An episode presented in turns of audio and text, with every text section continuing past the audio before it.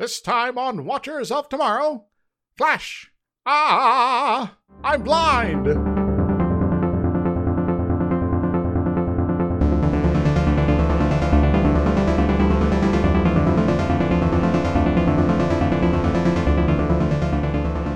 Hello, everyone. Welcome to Watchers of Tomorrow. I am Gepwin, and I am joined, as always, by my good friend Dr. Izixs. Hi! And this is it. It's the final episode of the first season of Star Trek, the original series. Woot! We made it! And it goes out not with a whimper or a bang, but with a what? It was, I guess, for me overall, a okay episode. It was okay. it certainly was not as unenjoyable as some, Yes. but it was very like, what is, what are they doing here? What is the point of any of this? It is sort of a, a plot where there is some ethical dilemmas going on, but eh, they're only kind of half formed, I guess. Only a few, and they're all self inflicted. kind of. Whoops. they don't know what to do with some plot points. At least they, they don't like they don't drop plot threads so much as just introduce them and then immediately make them irrelevant. It's like, oh, okay, that doesn't matter then. Uh, so this is called Operation Annihilate. With an exclamation mark at the end. Yes. It's one of the odder titles, though I think later on there's other episodes called Operation Blank. Hmm. So I think it, it might have been like some kind of you know military um, mission thing they were trying to get into. Yeah, but uh, this, this episode's really come off as a military mission. It seems more of a humanitarian sort of action. I don't know what it would be. I guess the annihilate part, it's very odd. Like I was reading a lot of stuff about how they rewrote this episode and you can kind of tell that there's a lot of like pieces of the original script in there that didn't get changed completely. It was really weird. Speaking of, this was written by Steven W. Carabatsos, who co-wrote Court Martial because of a bunch of rewrites. Also did the early teleplay rewrite of the City on the Edge of Forever uh, draft that was handed in. So in, it figures in a, a couple of uh, sort of, I guess, notable episodes. Yeah, those are the two we've seen so far. Later starts working more with DC Fontana in the next couple seasons, so this guy's going to pop up a few times. But uh, I think this is like the last time that they're uh, sort of a lead person here. We only have two guest stars this episode, both of whom spend the majority of it unconscious. Now, now, I will, you know, say that there is technically a third guest star, but go ahead. Okay. we have uh we have Joan Swift as Aurelan Kirk, who is uh Captain Kirk's sister-in-law. yes, uh, she spends most of the time unconscious, but she does wake up for one part. Yeah, she's she's in like 10 minutes of episode before she is unconscious. Mm-hmm. And then uh Craig Hundley, who plays Kirk's nephew, Peter Kirk, who is unconscious in the entire episode. Pretty much. Uh, he's the sick and weak defenseless boy here that they're trying to save, among everything else. I, I will say that uh, yeah, this uh, Mr. Huxley here uh, is better known not for his acting, but his music work and like also being producer for some doc- documentaries. Yes, I, Uh. I had here in the notes that he led a jazz band at the age of 14 Wowzers! and is an Emmy winning television producer now. He's a cool cat, and he knows how to produce. Went on to arguably a lot better than, than a lot of people who were involved in this series, if you look at it. The child actors on this show seem to do okay. Yeah, yeah, they, they managed to escape Star, uh, you know, the original series here, and uh, go off and do uh, all- whatever they like. Really, it's sort of a, sort of, I guess, a taste of what's possible. Well, I forget the name of the episode. Um, Craig does show up again as another child in, I think, season three. Yeah, the, the children will lead us, or something like that. Yes, that one. I don't remember that one, so we'll see how that goes. They said there was a secret guest star. yes, because you see, there's also Sam Kirk, Captain Kirk's brother, which is played by the you know, the, the surprise guest star William Shatner. Is they he? just put a mustache on him. I need to rewatch that scene. Yeah, it's it's real quick, and you know, they only do like a few seconds of close up, so you can it's like, oh yeah, it looks like Kirk, but he has a mustache. Okay, oh, yeah, he's dead for the entire episode. yeah, Spoiler warning. The other kind of interesting thing I thought for this is they they have a lot of very futuristic outdoor scenes in this mm-hmm. episode. and it was all filmed at the TRW Space and Defense Park in Nice. California. So this is just office architecture. Yeah, I was thinking, it's like this kind of like reminds me of some like uh, college campuses I've been to, and uh, I guess maybe like a, technically a military base too. yeah, so this is just an aerospace engineering company. It actually built Pioneer 1, which was the Nice. first spacecraft that NASA ever launched. it was very pioneering. Then later Pioneer 10, which I suppose was uh, nine Pioneers later. Yes, and ten times is is awesome. I think, right? Probably. All right, I'm running out of things already, so I suppose we should at least jump into the synopsis. Let's, there- let's get into it. there's not a lot of meat in this episode. It's going to be interesting. The Enterprise is trying to establish communication with the colony on Deneva. Kirk is very intent on reaching one person in particular, but there has been no response from the colony. hmm. This seems like a bad time. Spock tells us that Deneva is the next in a line of planets that have all been destroyed by mass insanity. Okie dokie then. How does that work then? I don't know. I don't even know what they mean by mass insanity. They just say it like it's Yeah. supposed to make some sort of sense. Uh, I guess it's sort of a we don't actually know what happens, but everyone acts strangely for a while, and then they all die. So Yeah. they're obviously going insane, right? So apparently, this all started with a ancient, long dead civilization that archaeologists discovered on another planet. Then, mm-hmm. about 200 years ago, it struck the first Earth colony and then has been spreading planet to planet since then until the most recent colony fell about two years ago. so this seems like it's maybe a fairly urgent thing to be kind of watching out. for. For now, though it's apparently been very slow progression to get this far in thousands of years, Sulu suddenly interrupts this monologuing exposition to say that there is a Denevan spaceship flying straight for their sun. Oh, they're gonna go uh, get some uh, Titan, right? The Enterprise gives chase, but they cannot catch the ship in time. But right before the ship destroys itself in the sun, the pilot yells, It's free! I'm finally free! Well, I, I guess he uh, got out of the gravitational well of his home planet, but uh, he's now in the suns. And They're also doing that thing again, which like if we're gonna be if we're gonna be nerdy sci-fi critique people, they, they they keep flying straight at a sun. Yeah. It's like that's not how. like obviously, I suppose it might be something to do with the way that the the the new like you know whatever space bending technology they're using works. But obviously, none of these ships actually have to maintain orbits around anything. You know, they could just sort of hang out in space and gravity be damned. Apparently, Yeah, basically. They just fly straight at a sun instead of being in orbit with planets or like decelerating or any of the I don't know. Obviously they don't they don't have to deal with gravity. yeah, it, comes back to that space is ocean sort of notion, uh, where you you sort of go into uh, you know a planet is like a port, so you can just sort of dock next to it. I guess. I think that's just exactly what they're going for. yes.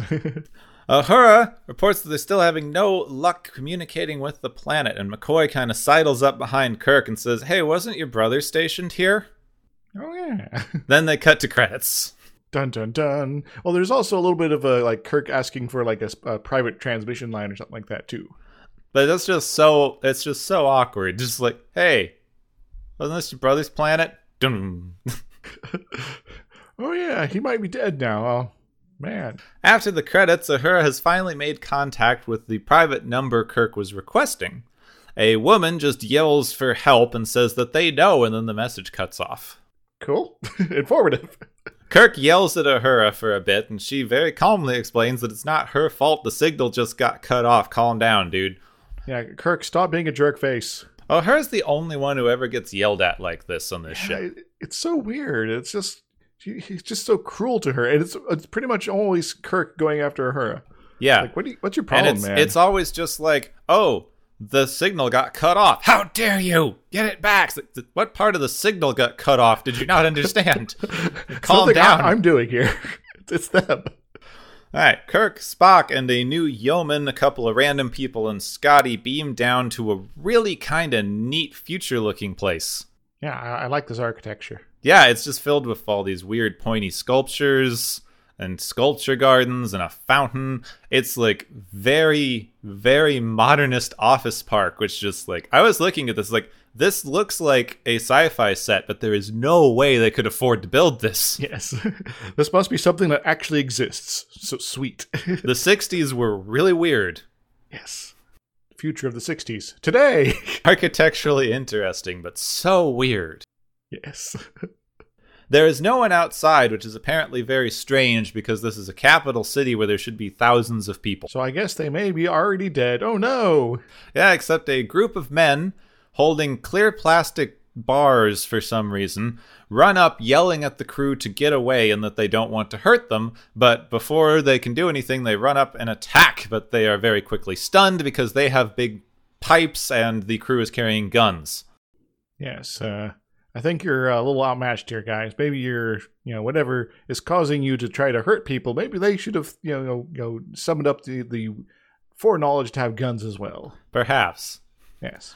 McCoy scans them and says that their nervous systems are weirdly stimulated for people who are unconscious. It's like they're, uh, you know, going for a jog and, uh, but they're unconscious at the same time when they're they're having violent, you know, impulses and things like that. So it's like they have sleep apnea. apnea. But before they can do anything else, they hear a woman scream and they have to go run off. Oh no! Time for the damsel in distress. Well, conveniently for them, this is Kirk's sister in law, who they were looking for. They enter a laboratory where she is trying to cover an air vent. She keeps yelling, They're here, they're here, they're here, until Kirk grabs her and has McCoy issue her a sedative. Well, I guess we're not going to figure out what she's saying, but you know, you're yelling about there. Okay. This is, by my count, the third time that they've had a woman randomly screaming about something, and they went, "Just knock her out." yeah. it's like, guys, you what?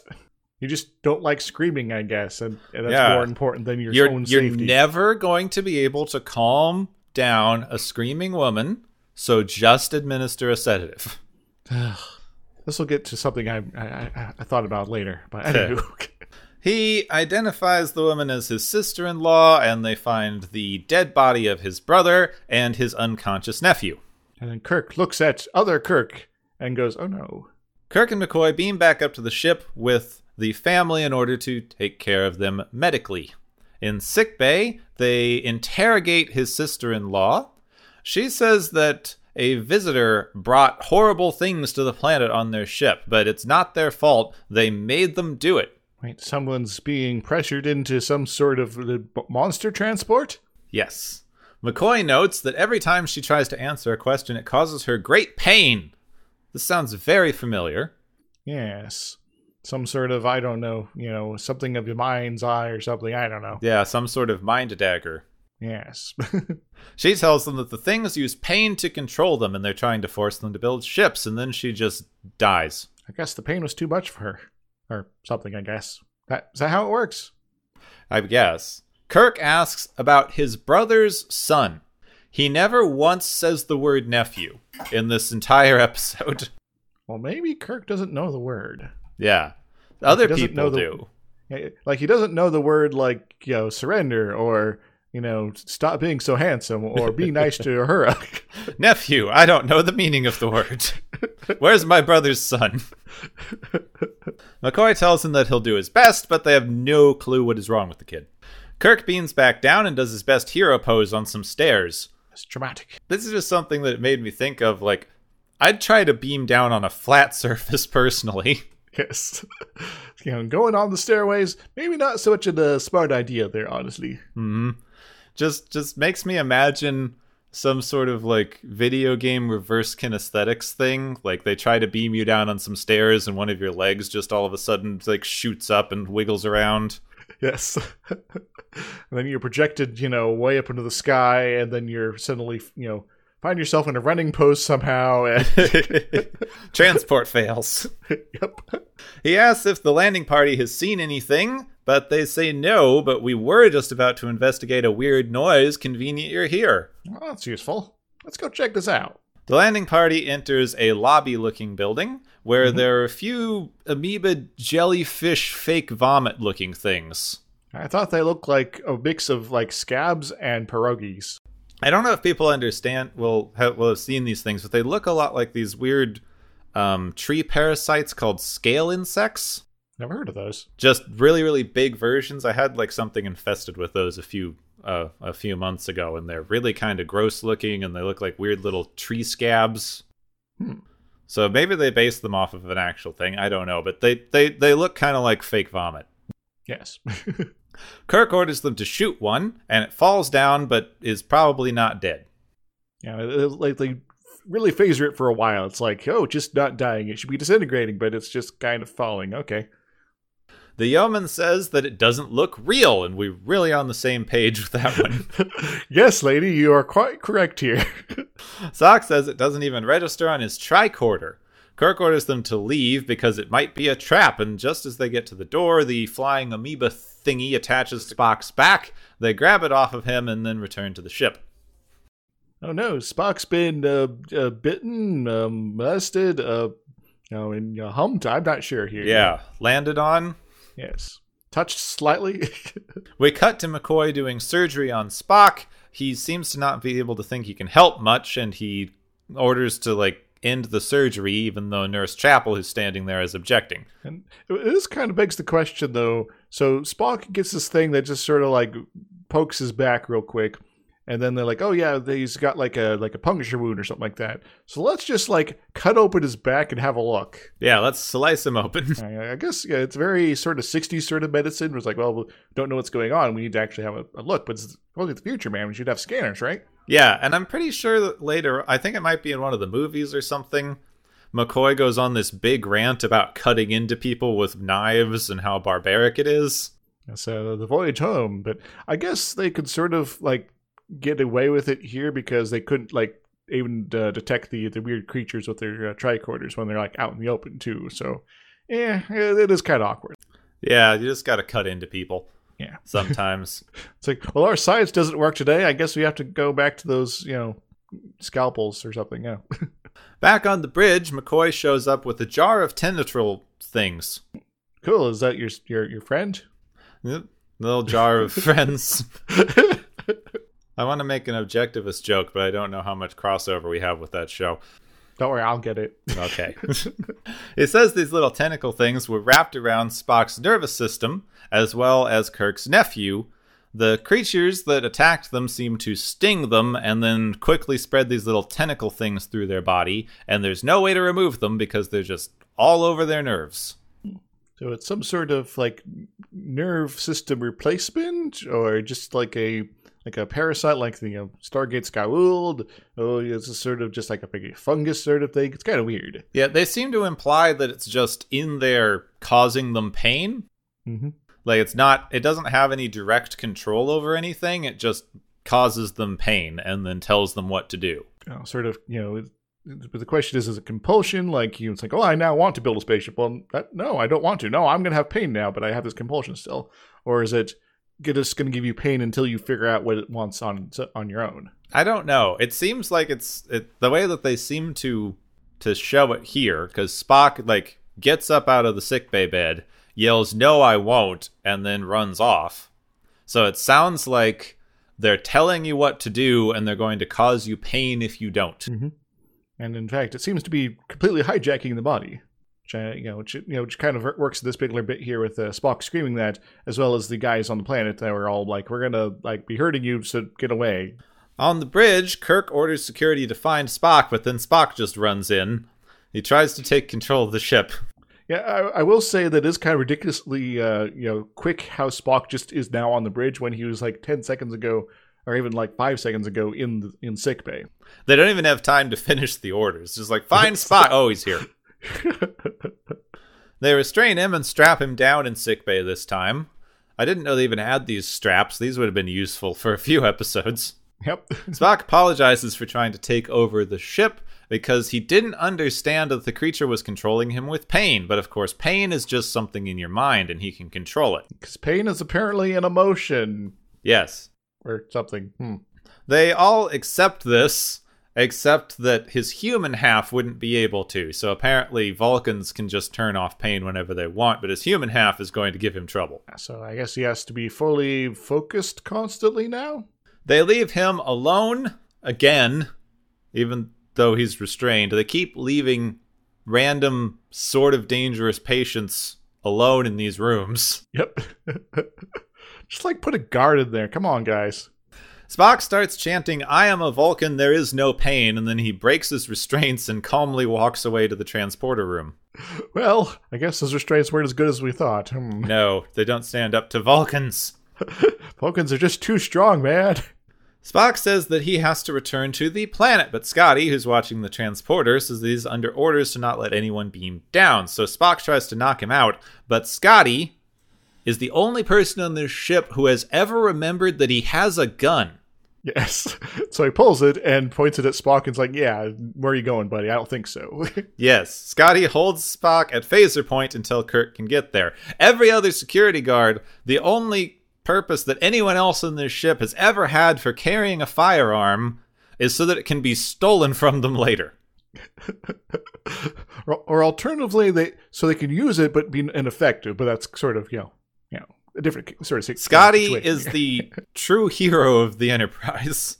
yes, the most competent man on the ship. He has a basic level of competency when it comes to doing his job, and it makes him better than every single other person on the ship. you know, uh, uh, I guess maybe like you know, Nurse Chapel might be in the in the running, but we don't see enough of her, so we don't actually. know. Yeah, it's unfortunate. She seems to be good at her job too, but you know, McCoy keeps shutting her down.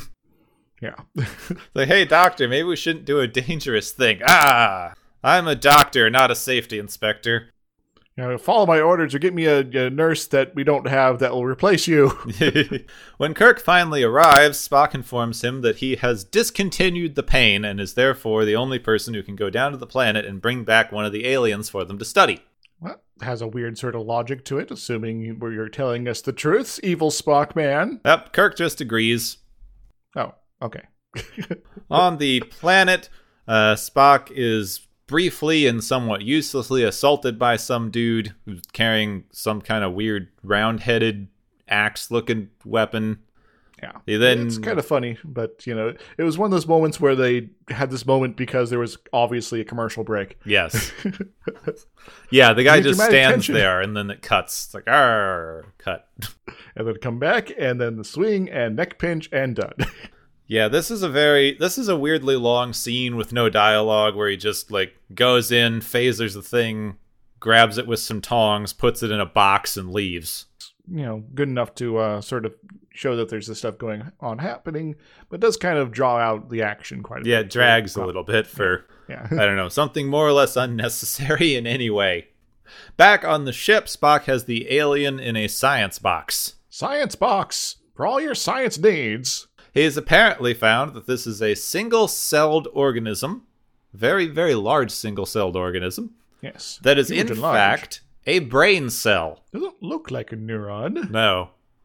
It is somehow connected to all of the other brain cell aliens.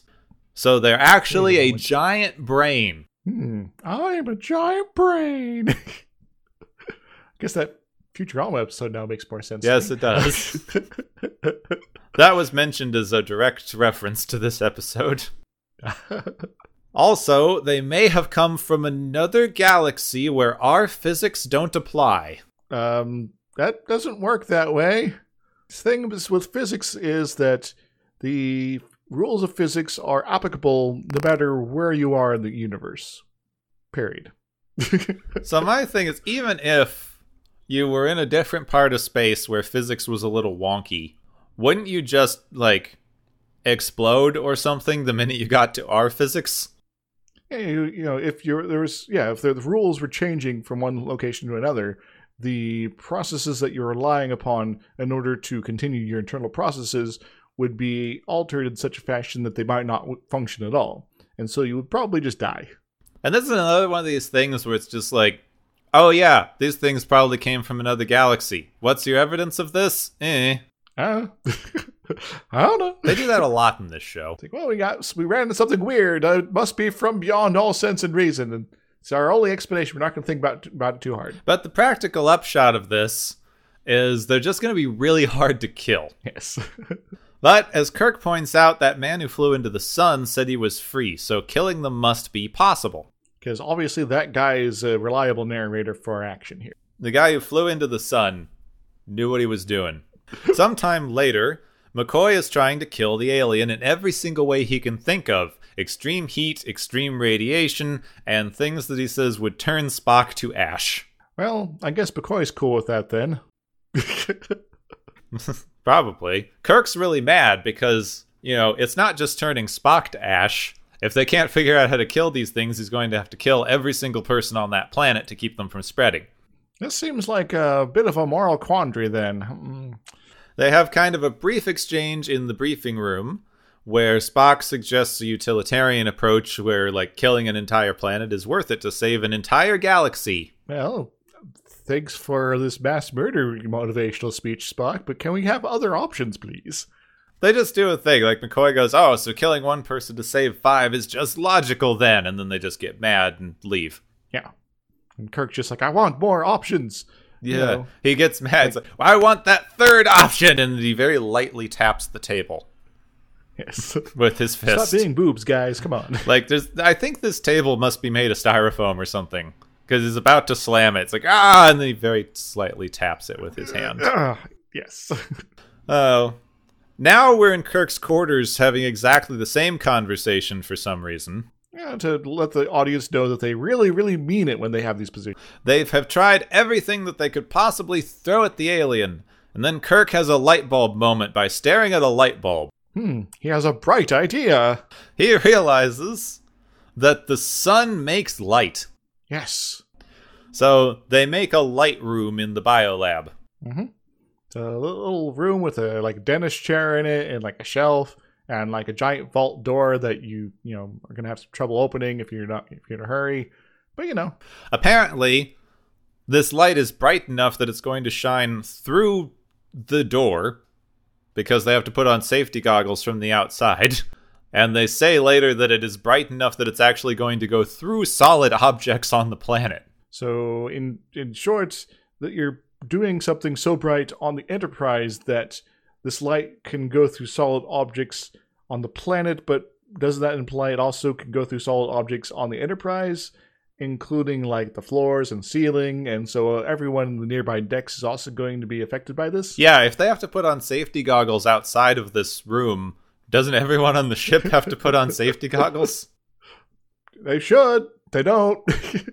So the light works to kill the alien, but Spock says that the next logical thing they need to do is to test an infected person to see if it can clear away the infection. McCoy doesn't want to move to human testing until they've, you know, done a little bit of preliminary results, like even wait five minutes. but Kirk and Spock say they don't have any choice for some reason. They have not established like a ticking clock on this episode. yeah, they just they just sort of artificially imply one. So we have to do this now. Yes. Like, They put Spock in the light room, even without eye protection, because they say the people on the planet won't have any eye protection, Yes. which was weird because, like, I guess they're saying they want to know what it will do to people, but they're implying they know it will do bad things if they don't have eye protection. But like, mm-hmm. if if he has eye protection and it works, wouldn't it still work on the people who don't have eye protection? Yes. Yes, it would. He goes into the light room. They shine the big blindy light on him. It works. He's now free of the alien control. He walks out of the room and walks straight into a table. Uh oh, apparently he's blinded by that giant bright light you just shone in his face. Who would have thought? McCoy, maybe you maybe you should have like resigned instead of letting this happen. Just then, as soon as he sits down, Nurse Chapel runs in with data that says they don't need to use the full spectrum of light. Whoops. They only need to use non visible light that would not have blinded Spock. Oh, we just need an ultraviolet blast. Ah. Yeah, it Hmm, will give you well then. cancer, but Well, this is the future. It would also still blind you, but I guess we're going to ignore that. Yeah, maybe it's just like a super high frequency that doesn't going to uh, you know directly damage the optic nerve, but still give you cancer. Then maybe. Yeah. I suppose future cancer is better than pain mind control aliens. This is the future. We can cure cancer with that, with a snap of the, the fingers, right?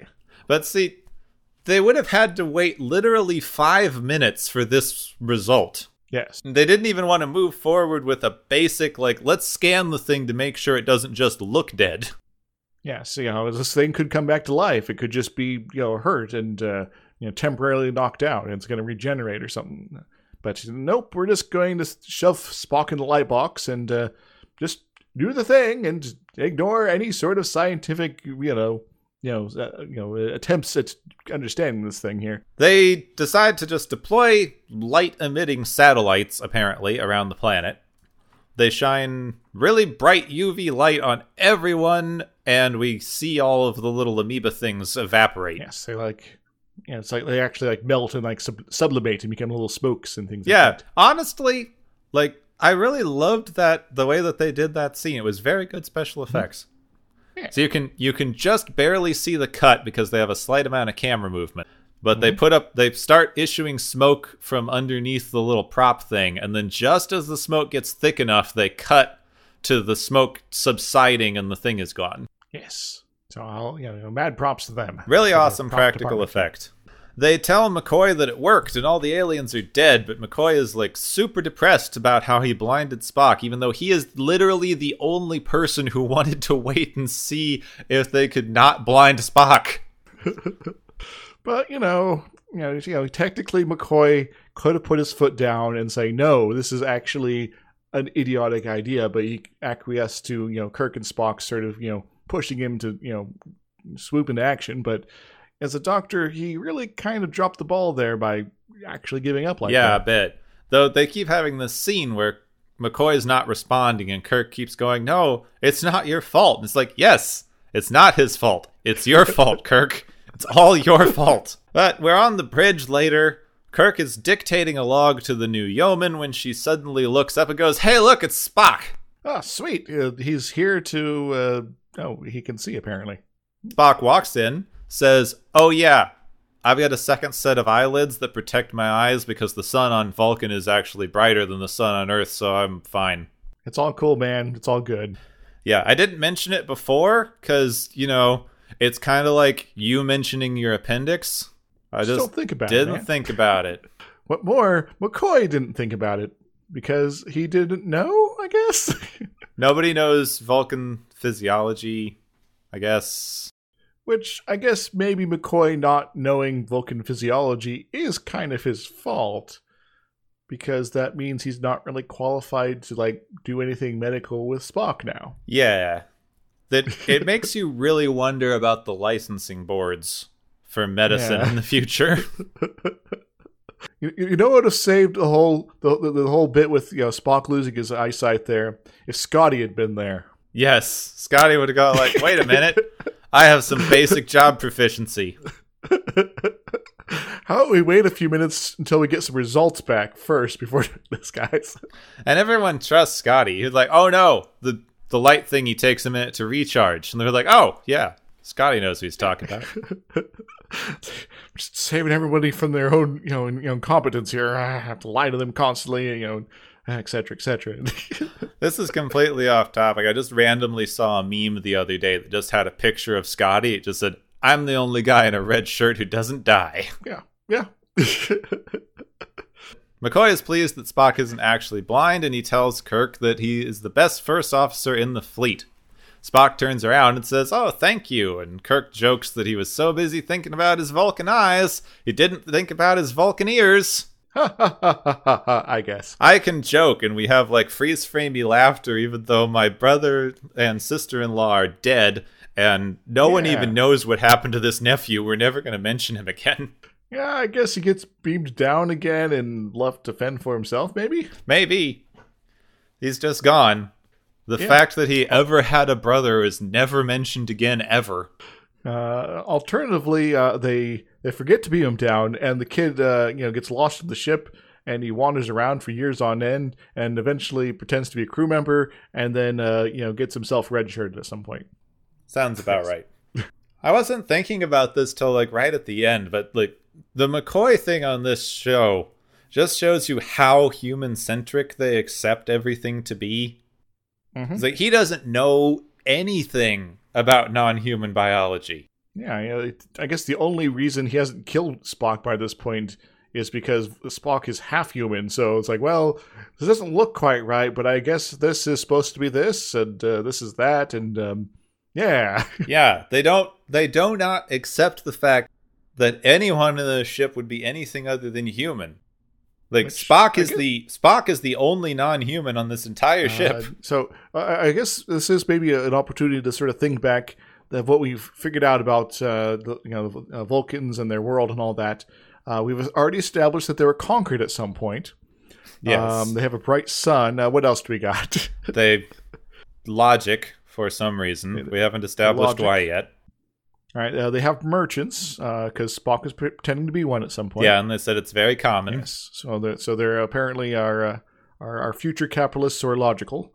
Um, hmm. What else do we got? Well, I think overall, I mean that's it for like the Vulcans, but Yeah. I think overall it's kind of an interesting thing. This is the last episode of the first season, and where we are at is so different from how we would think of Star Trek today.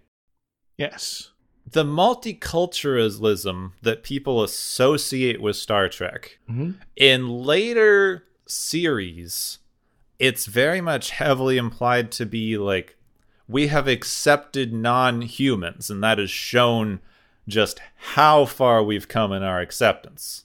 Like, of course, of course, human on human racism isn't going to exist anymore in this future because we have accepted full-on non-human life forms and non-humanoid life forms.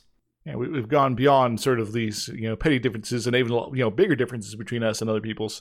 So yeah, we're all cool now. Yeah, this one is aliens seem to be this massive rarity. Yes. 90% of the people that they have interacted with on other planets are an Earth colony. Yes. The only times aliens have really shown up in any kind of significant way have been something like the the Romulans and the Klingons who were both like opposed empires. yes, they're uh, you know sort of on our same level, and they're evil for various reasons, and you know are all, all warlike and want to fight. Yeah, which is it's it's this cultural thing that you get into with the 60s versus kind of the 80s and 90s when you had next generation. Because you are operating from a place where the world is like on the verge of war in the 60s. Mm-hmm. So anyone like can't we all get along in our own country? Let's just Yeah, pretend. let's just pretend everyone in the United States is getting along basically because that's what everyone was doing in the 60s.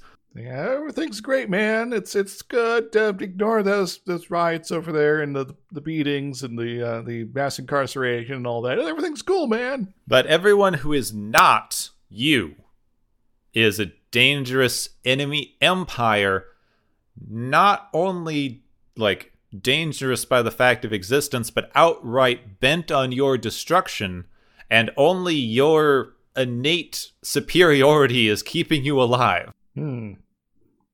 So get your uh, strong-jawed, uh, you know, action hero uh, on the front lines and uh, save the day against those evil empires that are, you know, you know, always going to be lurking in the darkness of space or across the world or whatever. You know. The only there's only like three times so far we have encountered something that is as powerful as Kirk. It's never they're never more powerful than Kirk.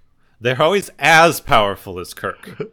So we got, uh, of course, Khan. Which Yeah. Is basically Who he just Human, but, respects you know. so much. it's like, oh, I just want to hug you and like and, and take you home with me and to have you meet the parents. It's it's all great, man. We have Khan. We have the one like child alien The Squire of Gothos. It was just like like he could have killed you anytime he felt like it, but he's a just a little kid. Haha. So you can sort of like you know tease him into uh, doing exactly what you want, and Kirk's like, "Well, I'm just going to do that then," and so I'm basically you know you know similar power levels in the end. And then we just have the two sets of all powerful energy being alien who like controlled him and the Gorn and the ones who like ended the thing with the Klingons who may as well just be the same alien. They're basically kind of doing the same thing, honestly. And both of them are just like stop fighting in my yard. Yes, get out of here, you noisy kids. I guess uh, we also run into the Gorn, but they weren't necessarily as powerful. They were more kind of more annoying Yeah. for, for, for, for Kirk and the crew. Well, they, they murdered some people. They killed some of our dudes. Uh, let's go beat them up. Also, again, we I've asked people. I like I was I was on a trip recently. with uh, with some people who are like my you know both my parents and a few people they know who are around their same age who like went through the 60s and I was just asking like what what is the deal with madness Yep. and none of them knew. None of them are like oh yeah there was definitely this huge societal fear that you might become mad at any time. It just it just apparently was this weird thing that they keep using. I i guess it's just lazy writing. Like we don't need to explain why anything's happening if we say they go mad. Yeah, it's a you know shorthand for you know there is uncertainty in their actions and we do not understand them and that makes them dangerous. And we need to do things to either pre- prevent them from being mad anymore or destroy them totally. Yeah. It's just Yeah. it's weird to me. You get you get a lot of this like some external thing is going to make you mad. This is like a No, we're not saying this whole thing is like a madness plague. It's creeping across the stars, inevitable. It's something to be feared, and we can't understand it. So uh, panic, fear, you know, uh, anxiety, all that fun stuff coming together, and you, you just you, it's you know it's, it's to drive stakes in a very cheap fashion. Yeah, Honestly, and even with the madness, the madness just adds a little bit to this. I, I think I'm bringing some other stuff into this episode because I do not, I don't think this this subtext was actually presented in the episode itself. But I had a lot of trouble separating the content of this episode from a lot of other racist themes that have used kind of a similar setup. Hmm. Because this this was really reminding me of the uh, fish people stories in Lovecraft. uh, the uh, you know the the oh um uh, the the Dagon stuff, right? Yeah, like you you show up in this town and everyone is off and they're acting weird and you know, you later discover they're actually horrible fish monsters that was Lovecraft's version of mixed race people. Um, oh dear. Yeah. So it just started I was getting these weird kind of undercurrents of this theme like, you know, the the travelers from another planet brought this infection, so, you know, be be wary of the outsiders bringing mm-hmm. things into your little ideal world and then it just started you know spreading this mind control stuff like the plague i mean i suppose it's a little communisty As I say, as a it's a, it's a little uh, invasion of the body snatchers in a way. Yeah, it's very an invasion of the body snatchers sort of thing. I'm kind of reminded. Some of those versions, uh, some of those adap- adaptations are very l- heavily on that. You know, you know, you know, you know anti-communist uh, fear of you know they just look like you, but they are under control of this evil, a- you know, alien menace. Oh no! yeah, and this one was so directly under control, like you were being like forcibly manipulated into spreading this stuff. And the way it spreads too. Apparent, I I'm forgetting the thing. I was reading this this thing about the '60s ages ago, where they like were running these think piece articles about like who's controlling your child's mind, teachers with communist sympathies. Wait, uh, we still get those actually. Yeah, we did. So I guess it's just kind of this this weird spread. Like you, we've got we've had quite a few of these episodes of like this this evil thing is going to spread through the population and turn them into evil zombie people. Now, as fun as that might sound, uh, you know, it is something that they're, they're trying to avoid, but still, it's sort of, as far as a plot device goes, it's sort of kind of done to death by this point. It's done to death, and it's just kind of it's it's difficult to separate out from this like from everything else. yeah. isolationist racism that everything was using even the kind of madness stuff because they used they used this kind of like uncontrollable madness idea to demonize a lot of drugs when they were trying to Mm-hmm. you know keep latinos from coming into the country and they were saying they were all smoking pot and spreading reefer madness Oh no! The, and- you know yeah. the reefers. They're they're gonna go you know get your children and they're gonna bring them into the den of immoralities. Oh no! So it's just really hard to separate. And I guess especially with this like hive mind idea, which they used as a communist allegory in the Archons episode. Mhm. Like anytime they have a hive mind or people who are too happy, I guess this is the kind of the opposite of the Archons and this side of paradise because this one they're being controlled with coercive pain instead of with being kind of contented. Yes, you know, not your carrot, it's your stick time. Yeah, which which started making me think. So Uh, this was a rabbit hole I didn't want to go down. I didn't. Uh-oh. I didn't know this was this was such a hor. This was being so horribly perverted in modern society. The the pain thing made me think of this um, behaviorist idea called learned helplessness, Oh yeah. where they submitted a dog to kind of to random electric shocks, and I believe in the for the longest time they like had the entire floor kind of electrocuted, so the dog couldn't get out of these unpleasant electric shocks, and it basically reached a point like that, yeah. where even when offered a route to escape the electric shocks, they wouldn't. The basic thing is this what you're basically doing is torturing an animal and this it's basically depressed. yeah, this this basically this inability, this complete lack of control over when you are experiencing pain uh like basically makes you puts you into a state where you have to accept that this is the only thing you can ever do because you know it's inescapable and the only response is to just sit there and not do anything you can't you, you like even when you're offered with a route of escape you can't actually believe that that's a real route of escape so the energy that you need to put out to get out of the situation isn't worth it. Yeah, this all kind of reminds me about half the plots to a Law and Order Special Victims Unit. Honestly, hmm and that's the horrible rabbit hole you start going down. Yes, because learned helplessness is being used to yell at people who are in bad situations. They're saying it's something that you just get in abuse situations that you have to unlearn in order to rejoin society. And there was this whole horrible political cartoons about the welfare state creating learned helplessness in a population. It's like you you do not understand behaviorism or psychology nope. and you're just shouting random political words. It's being sort of used as an excuse to you know you know uh, provide leverage uh, to you know you know you know basically pull the rug out from other uh, you know under people uh, in order you know because it's like oh this is all your fault because you should have been fighting fast uh, harder or something. Yeah. Yeah.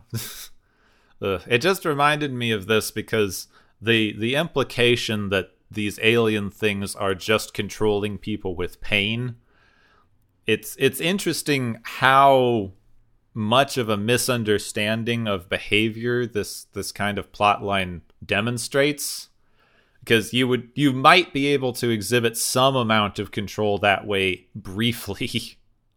But like no you're not going to get someone to build a spaceship by causing them pain. You are going to continually cause them pain and they are going to have a breakdown and they are going to become useless to you because that's what happens when you repeatedly torture someone. Yep.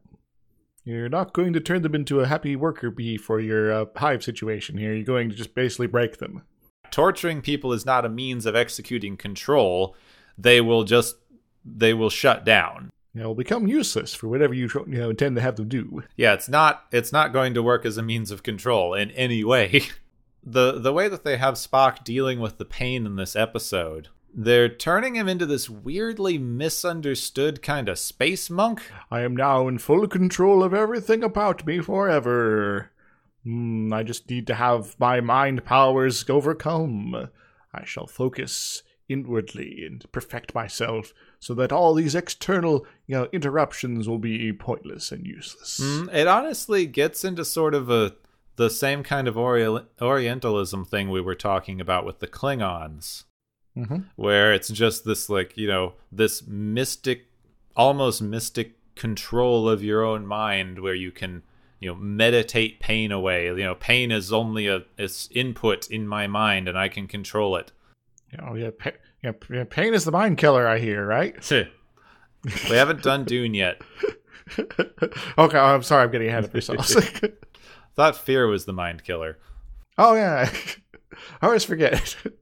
But just this this idea that you can exhibit this kind of control. I see the attraction. I see why that's what people have gotten out of this kind of implied mysticism. Mm-hmm. It's kind of an interesting way to look at the Vulcans. Because the Vulcans have a very kind of implied pseudo spiritualism to their mental control. yeah, And So yeah, it's it's it just kind of you know runs in the face of the you know, it's like these are super logical folks, but this mental control aspect is sort of like kind of beyond that. but they've definitely taken it's it's pseudo spiritualism, which we're getting a lot more of now with kind of the popularity of of yoga practices and some of the meditation stuff that's taking hold right now.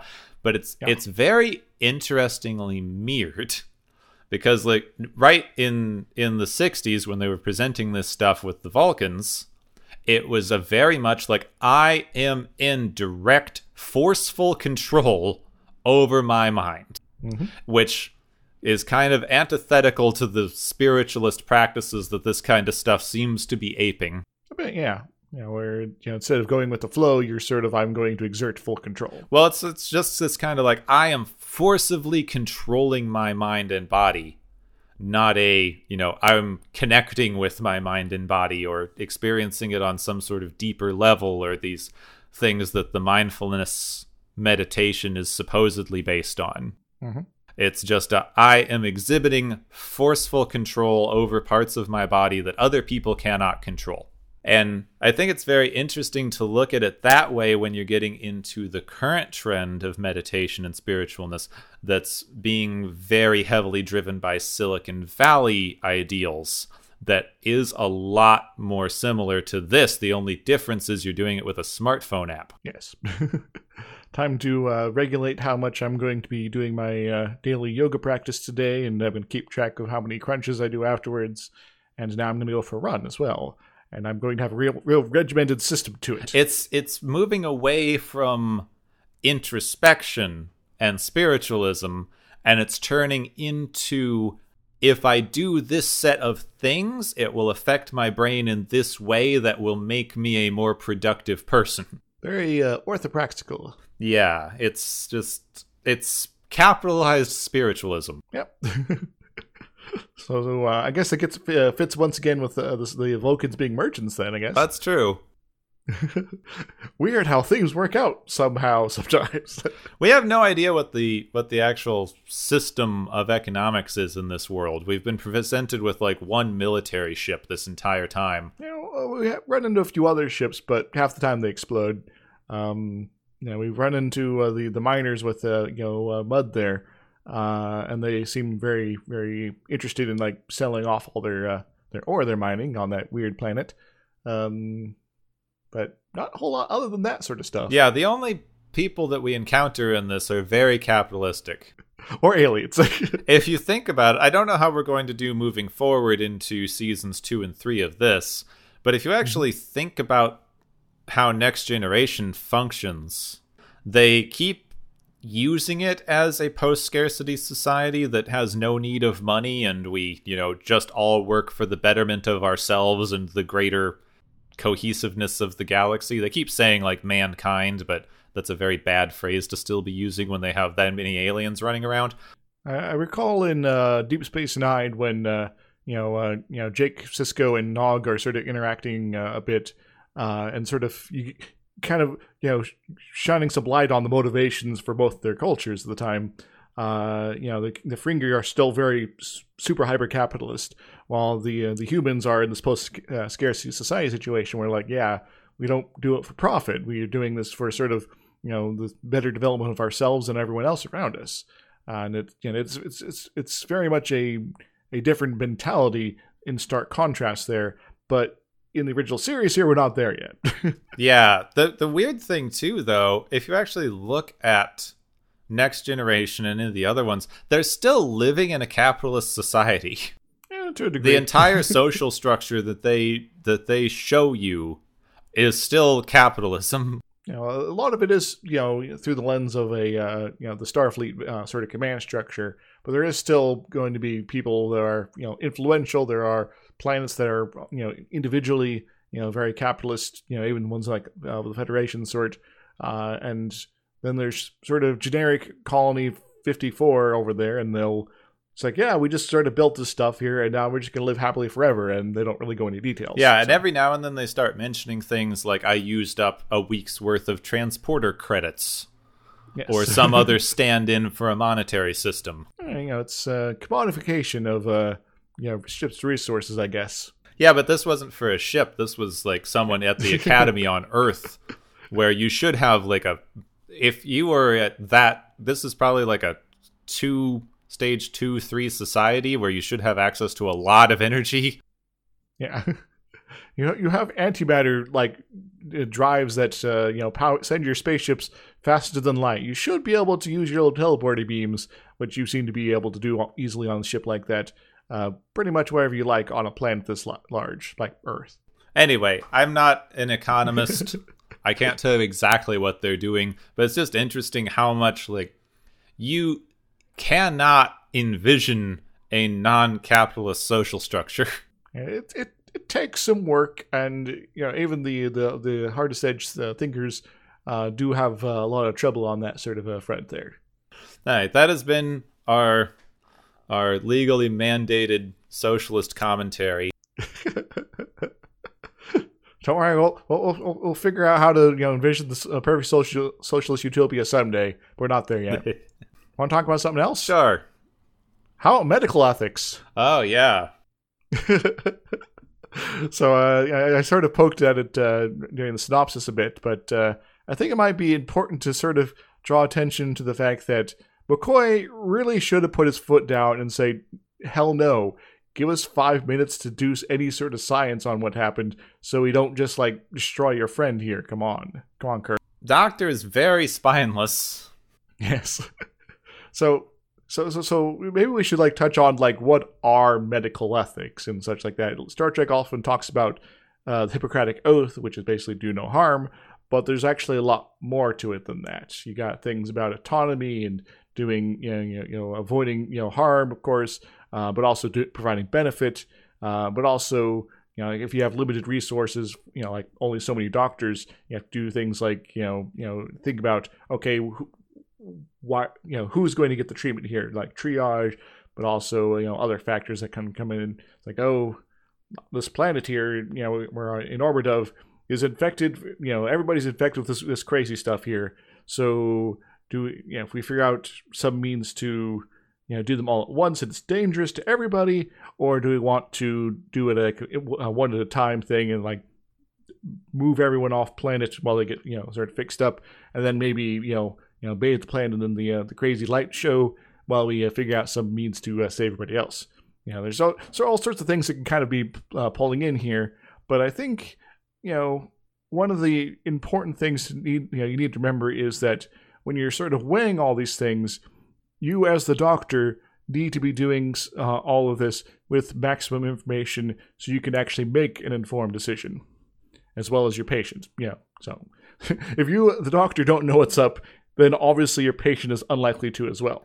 Well, what they basically are doing here is developing a brand new treatment, mm-hmm. which we have incredibly stringent regulations on right now. Yes. like the medic even and, even outside of laws, like the whole medical community has these very very stringent regulations and rules about how you are allowed to move forward in what order for what kind of testing for how long there is a reason that new treatments take years and years and years to reach like use. It's like you know, this is like beyond just like it's like oh, we don't know what this new medication might do, but also like procedures and you know medical you know you know, you know, you know uh, surgery techniques and all that fun stuff. You know, you want to be making sure that you are fully understanding the risks and the da- you know dangers before you do something that might only maybe save somebody's life they really did not give us any reason in this episode why they have to rush. Yes. They didn't give us a like we have, you know, 3 minutes until whatever happens so we can't wait the extra 5 for testing. Cuz they say that the uh, the the, uh, the weird brain cell things are trying to get them to build a, a spaceship, but we don't know if that's like about to be launched or if it's going to be decades down the line or what. Just sort of this is a thing that might happen and that might infect other planets so we must do things right now. So there's there's like a there's a very good reason that in military organizations like the one we're presented with here the doctor mm-hmm. gets to overrule the command officers on medical matters yes like mr uh, officer person you don't actually know what the hell you're talking about and I am empowered to, in order to basically ignore your your orders on this front. So, you know, shove off, man. Yeah. so there's there was no reason for them to move forward with these tests. yes. So narratively, like looking at the what they are trying to present to us with the way of going forward with this, it's like we have to do this super risky thing that incapacitates one of our crew members. So this like the implied ableism that you hit with this thing. hmm And not only just your, your crew member, but if it works, then it's also going to do the same thing to millions of people on the planet below. Yeah, which they didn't actually address. I, I was really curious how they were going to like go into like, well, is it worth blinding every single person on the planet? But they just immediately discount that for Yeah, no like, well, uh, reason. You know, well, I guess, you know, uh, just taking away everyone's eyesight is a small price to pay because they're going to be controlled and possibly die. Yeah, but they don't even have to have the discussion because as as soon as the second it is revealed that this blinded him, they come in with the new information. Yes. so yeah, it's sort of a uh, well, this whole line of thinking that these uh, characters were sort of following it doesn't actually make any sense. Yeah, I just don't understand this. This really got to me because like the rest of the episode doesn't seem to have a ton of point. Mhm. There's like random danger thingy. We spend about 40 minutes figuring out how to get rid of random danger thingy. We got rid of random danger thingy. Yeah. They never have an ethical discussion. They never have the kind of, you know, utilitarianism versus whatever ethical discussion. Well, they try to, but they don't really. It doesn't really work out very well. They don't try to have a discussion, they just shut it down. Yeah, it's like, well, here's our points, and okay, neither of them actually apply, says Kirk's. Let's go for a third option. And then it's like, okay, we have a different dilemma we're going to tackle, and then we kind of just don't because we're just going to rush into action. Yeah, and it's never it's never called into question that there may not be a third option. Mhm. They, he just always says like, "Get me a third option," and then they do. Yeah, I guess a third option would be just leave them on the planet and go away. The way to handle an ethical dilemma is to yell at people until they make it go away. So uh, I, I did a, a, a Twitter thread earlier uh, today, sort of reflecting on the competency letter, uh, you, know, you know, things about everybody on, of, the, of the main uh, cast members, and uh, because Kirk is sort of more stumbles through success and gets lucky with you know either you know happenstance or his crew members being like on the ball occasionally, uh, Scotty. uh, you know, he, he he's he's not really the most competent person on the crew by far, honestly. because exactly things like this, he just sort of yells at people until they give him the answers he wants, and that apparently just sort of works out for him because again, he gets lucky. And there's no I don't know. This just there there was literally quite literally no point to blinding Spock. Yep. at all. It lasts for about 15 minutes of the episode. He's only on camera than for like two of those minutes. And uh, I guess it's sort of maybe a quote character building moment for McCoy because he feels guilty about something he did to Spock. I guess. Yeah, I guess that would be the only thing. But that could have caused him an intense amount of pain or something. Also, the implication that, like, now Spock's life is over. They haven't invented Braille on this ship. Yeah. Which is, you know, kind of hilarious in retrospect, you know, given our, you know, you know, I've been pretty much, you know, any time I've been on a college campus, every single sign out there has Braille on it. You know, a number of businesses I've been to also have, have uh, you know, you know, you know, like bigger offices situations. Like, yeah, because we're gonna have, you know, we're gonna large enough organization. We're going to have blind people. We're going to have this sort of, you know, uh, you know, extra help to help them figure out what where they should be going and such like that. Uh, you know, doctors' offices, same thing. It's sort of, kind of, you know, slowly becoming ubiquitous in our modern uh, age, but apparently that's just not a thing in the future. There's it's no no wonder with the way they treat people who have who have physical limitations on this show. It is no wonder that that Geordi became a central character in Next Generation. Yeah. it's like here's someone who has, you know, you know, overcome his uh, you know, handicap and it's, you know, not you know, not only you know, uh, you know, not a problem for him at this point. You know, you know, as, as far as his base level situation goes, but actually can give him some advantages. Yeah, we'll get into Geordi later because that's a that's always bugged me. But but this just this idea, like Spock is blind, he may as well be dead. Oh no! So I guess coming back to the s- argument they were trying to have but didn't uh, about you know is it better to kill all these people or blind them? I guess the it kind of implies it's a moot point. yeah, in this society, apparently any sort of disability is basically the same thing as having died. yeah. so I, I guess then the the correct answer is then just to kill everyone and just leave the planet forever. Yep. Well, I mean, they already are suffering from madness. So we're doing them a kindness question mark. Though they never they never ever explain he says like I will have to kill everyone on the planet to keep these things from spreading. You've already demonstrated that throwing these things into the sun would not kill them, so how do you think you're going to get rid of them in the first place? I guess just sort of isolate the planet and hope they starve to death. Yeah, Eh? I guess. Yeah, blockade it or something, but it's very heavily implied that they picked these things up from an ancient ruin. And then kind of transported them from one planet to another planet for a little while until they got to this one, and then they, I don't know, multiplied like crazy because billions of people are now infected. Yeah, I guess.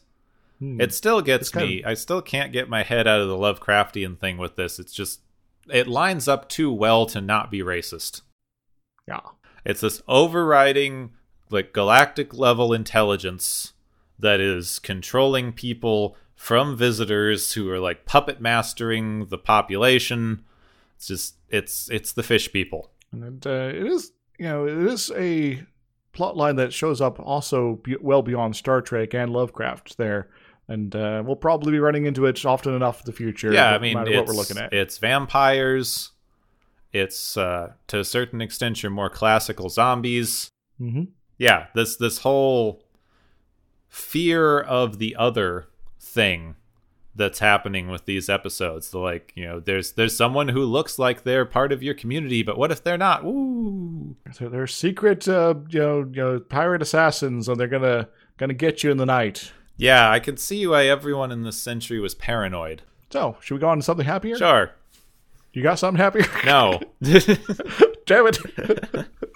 that was all i had though we could move on to awards okay, probably a good idea.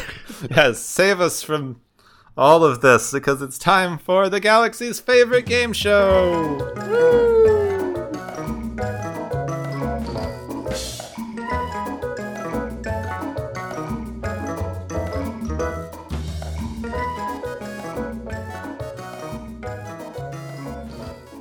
Well, everybody, we got some uh, wonderful awards going here for a, well, perhaps not so wonderful reasons. The points have been tallied, everyone's got their scores lined up, and we got uh, ourselves, uh, it looks like, three winners today. Um, Gepwin, are you excited? Oh, I'm so excited. I have a feeling we might be court martialing some people. Oh, oh dear. You might be right. Just kicking it off right off the bat, because uh, the first award is the Medical Malpractice Award, which goes to McCoy for not wanting the initial, you know, you know, you know, not wanting things, but not, not, you know, not wanting to blind Spock, but not wanting to not blind Spock hard enough to avoid blinding Spock. What does he win, Gepwin? McCoy wins a medical board investigation. Sometimes the ends justify the means, but never in medicine. Yeah, I think he uh, is. It's a well-deserved award here. Sorry, McCoy, you felt bad about the situation, but maybe you should have actually, I don't know, done something about it. Our second award is the Puppet Masters Award, which we're not talking about the one that's set in Iowa, but we are involving people that had come from Iowa, apparently. Um, so, and, uh, this one goes to our unknown alien Bendis single-celled uh, life form brain thing um, of the week uh, for taking control of people's bodies. What does it win, Gepwin? The alien menace wins. I was going to use a Pinocchio reference for no strings, but they were very definitely flying around on strings. Hmm. Yeah. you know, and uh, it was kind of hilarious all, overall. In fact, I thought that was maybe the most, I guess, charming part of the episode. Who? Our third award is the Mind Over Mind Award, which goes for Spock for blocking out his pain receptors entirely, I guess, to avoid alien control, because that's something he can do now. What does he win, Gepwin? Spock wins meditating for 500 years in a cave, because that's just has to be the logical endpoint of this. Well, I think he's going to have a lot of time on his hands here to consider this award, and is a, uh, you know, he's going to perhaps come out of it even more able to block out random things with his mind. Perhaps, maybe even being able to block out McCoy and his, uh, you know, uh, loathsome attitude towards Spock, except for uh, parts of this episode. Oh, wouldn't that be nice? So, congrats to all the winners. Woohoo! Yes, thank you all. Congratulations to our contestants who get to go home and be arrested. And thank you all for joining us on the galaxy's favorite game show. Woo! Yay!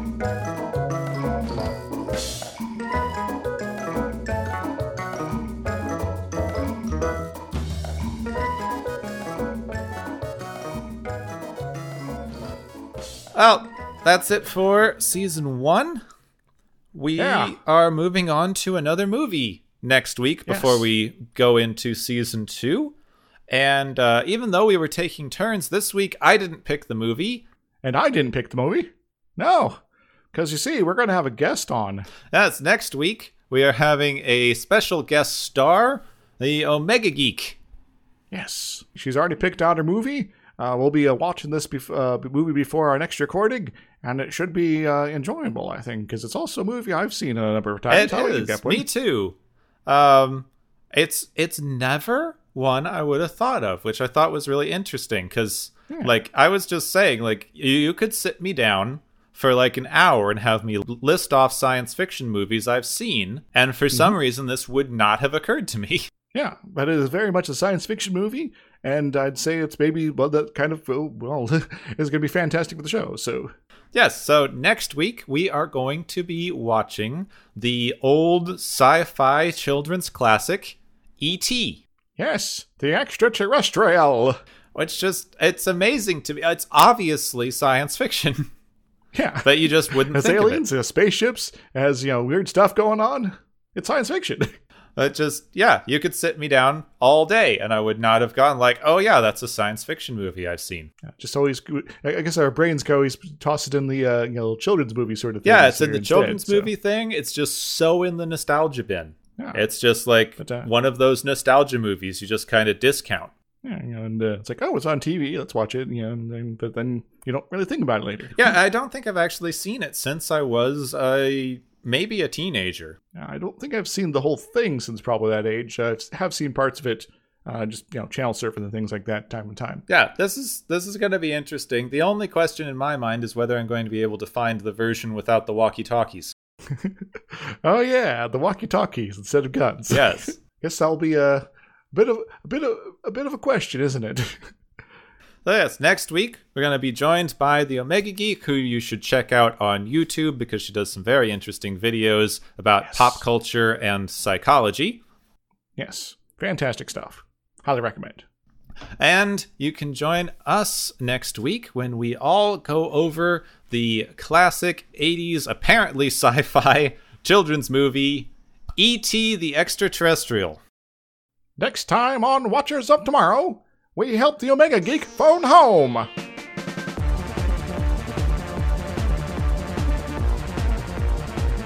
You have been listening to Watchers of Tomorrow, a podcast on science fiction media.